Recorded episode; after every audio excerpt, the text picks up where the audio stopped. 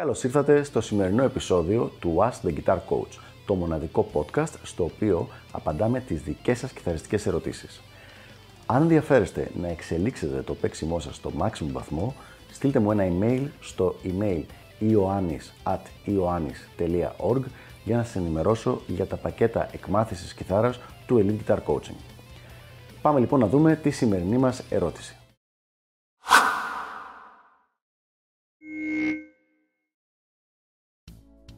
Ποιος είναι ο καλύτερος τρόπος για να ηχογραφήσω μία μουσική ιδέα που μόλις μου ήρθε; Μία πραγματικά πολύ ωραία ερώτηση λοιπόν και μία διαδικασία η οποία θα είναι πολύ χρήσιμη για τη συντριπτική πλειοψηφία του κόσμου που ασχολείται με τη μουσική, είτε παίζει κιθάρα είτε άλλο όργανο.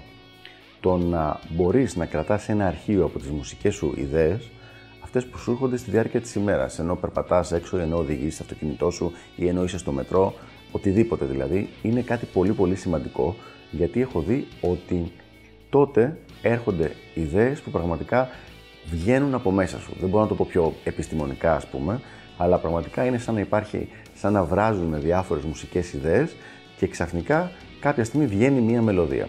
Και αυτή τη μελωδία, αν δεν την αρπάξεις και με κάποιο τρόπο να την κρατήσεις ώστε να τη θυμάσαι, είτε είναι ένα leak, είτε είναι ένα riff, είτε είναι μια φωνητική μελωδία, μετά θα φύγει και δεν θα την ξανα... πιθανώς να μην την ξαναβρεις ποτέ. Οπότε λοιπόν τι κάνουμε; Ο πιο απλός τρόπος είναι απλά να χρησιμοποιήσεις το κινητό σου. Το, τα κινητά πια, είναι έτη 2018-2019, έχουν πάρα πολύ καλές δυνατότητες σε αυτό το τομέα και τα μικρόφωνα είναι αρκετά καλής ποιότητας. Ε, φυσικά έχουν απεριόριστο χώρο και επίσης μπορούν να κάνουν synchronize με, με, μέσω της Google, μέσω της Apple, μέσω του Dropbox και να υπάρχουν οι ιδέες σου όπου θελήσεις ασφαλείς, ε, να μην είναι δηλαδή περιορισμένες μόνο μέσα στο κινητό, αλλά να υπάρχει και backup στο PC σου κατευθείαν μέσω του cloud. Αυτό που χρησιμοποιούσα εγώ παλιά ήταν ένα um, recorder, ένα Walkman ουσιαστικά της Sony. Το είχα συνέχεια μαζί μου και όποτε μου ερχόταν μια ιδέα την ηχογραφούσα εκεί. Και Πάντα δηλαδή την είχα, το είχα στην τσάντα μου μέσα. Μόλις μου ερχόταν κάτι, το τραγουδούσα δύο-τρεις φορές, έβγαζα το, το Walkman, το άνοιγα, τραγουδούσα μπροστά.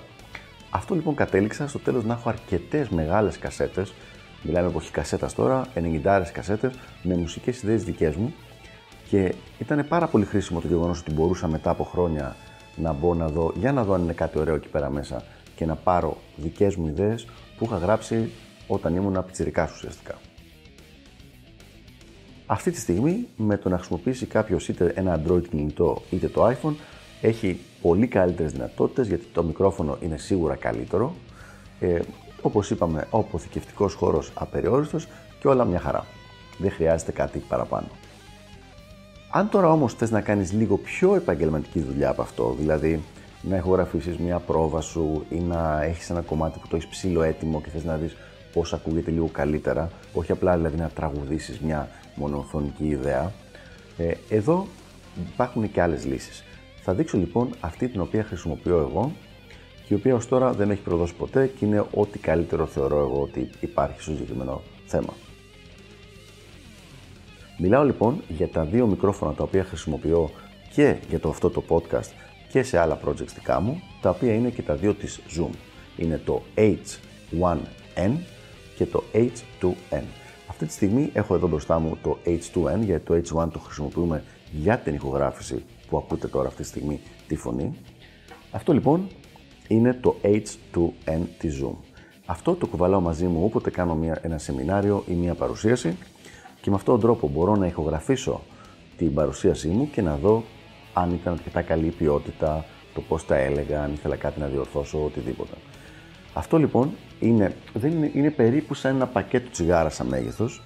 Ε, το H1N είναι το μισό μέγεθος, είναι δηλαδή λίγο πιο μακρύ, αλλά το μισό σε πάχος και σε πλάτος, το οποίο το κάνει ακόμα πιο εύκολο για να το κουβαλάς μαζί σου οποιαδήποτε στιγμή θέλεις. Και πάλι και τα δύο παίρνουν ε, SD καρτούλες, αν θυμάμαι καλά micro SD, και μπορείς να ηχογραφήσεις πολλές δεκάδες ώρες ανάλογα με την κάρτα που θα έχεις πάρει. Με αυτό λοιπόν τον τρόπο μπορείς να είσαι σίγουρος ότι δεν θα χαθούν καθόλου οποιασδήποτε μουσικές ιδέες σου έρθουν οποιαδήποτε στιγμή, θα τις έχεις σε πολύ καλή ποιότητα ηχογράφησης και θα μπορέσεις και να τις επεξεργαστείς και να τις στείλεις και να τις κρατήσεις για πάντα, αλλά και να τις στείλεις κιόλας όπου θελήσεις. Οπότε ανάμεσα σε αυτές τις δύο λύσεις, ανάμεσα δηλαδή στο να χρησιμοποιήσεις το κινητό σου με ένα audio recorder application και στο να έχεις ένα dedicated μικρόφωνο όπως τα, τα μικρόφωνα τα οποία είπαμε τη Zoom, δεν χρειάζεται τίποτα άλλο. Καλύπτει εντελώς το συγκεκριμένο πρόβλημα και το μόνο που θα προτείνω εγώ είναι όποια από τις δύο επιλογές και αν διαλέξεις να φροντίσεις να ηχογραφείς κάθε φορά οποιαδήποτε ιδέα σου έρθει γιατί δεν ξέρεις πότε και πού θα το χρησιμοποιήσεις. Αυτά λοιπόν για το συγκεκριμένο θέμα. Ελπίζω να βοήθησα. Μην ξεχάσετε να αφήσετε τα σχόλιά σας κάτω από το βίντεο για να μπορέσω να απαντήσω όποιες έξτρα ερωτήσεις έχετε ή όποιες διευκρινήσεις θέλετε και τα λέμε στο επόμενο επεισόδιο του Ask the Guitar Coach. Γεια χαρά!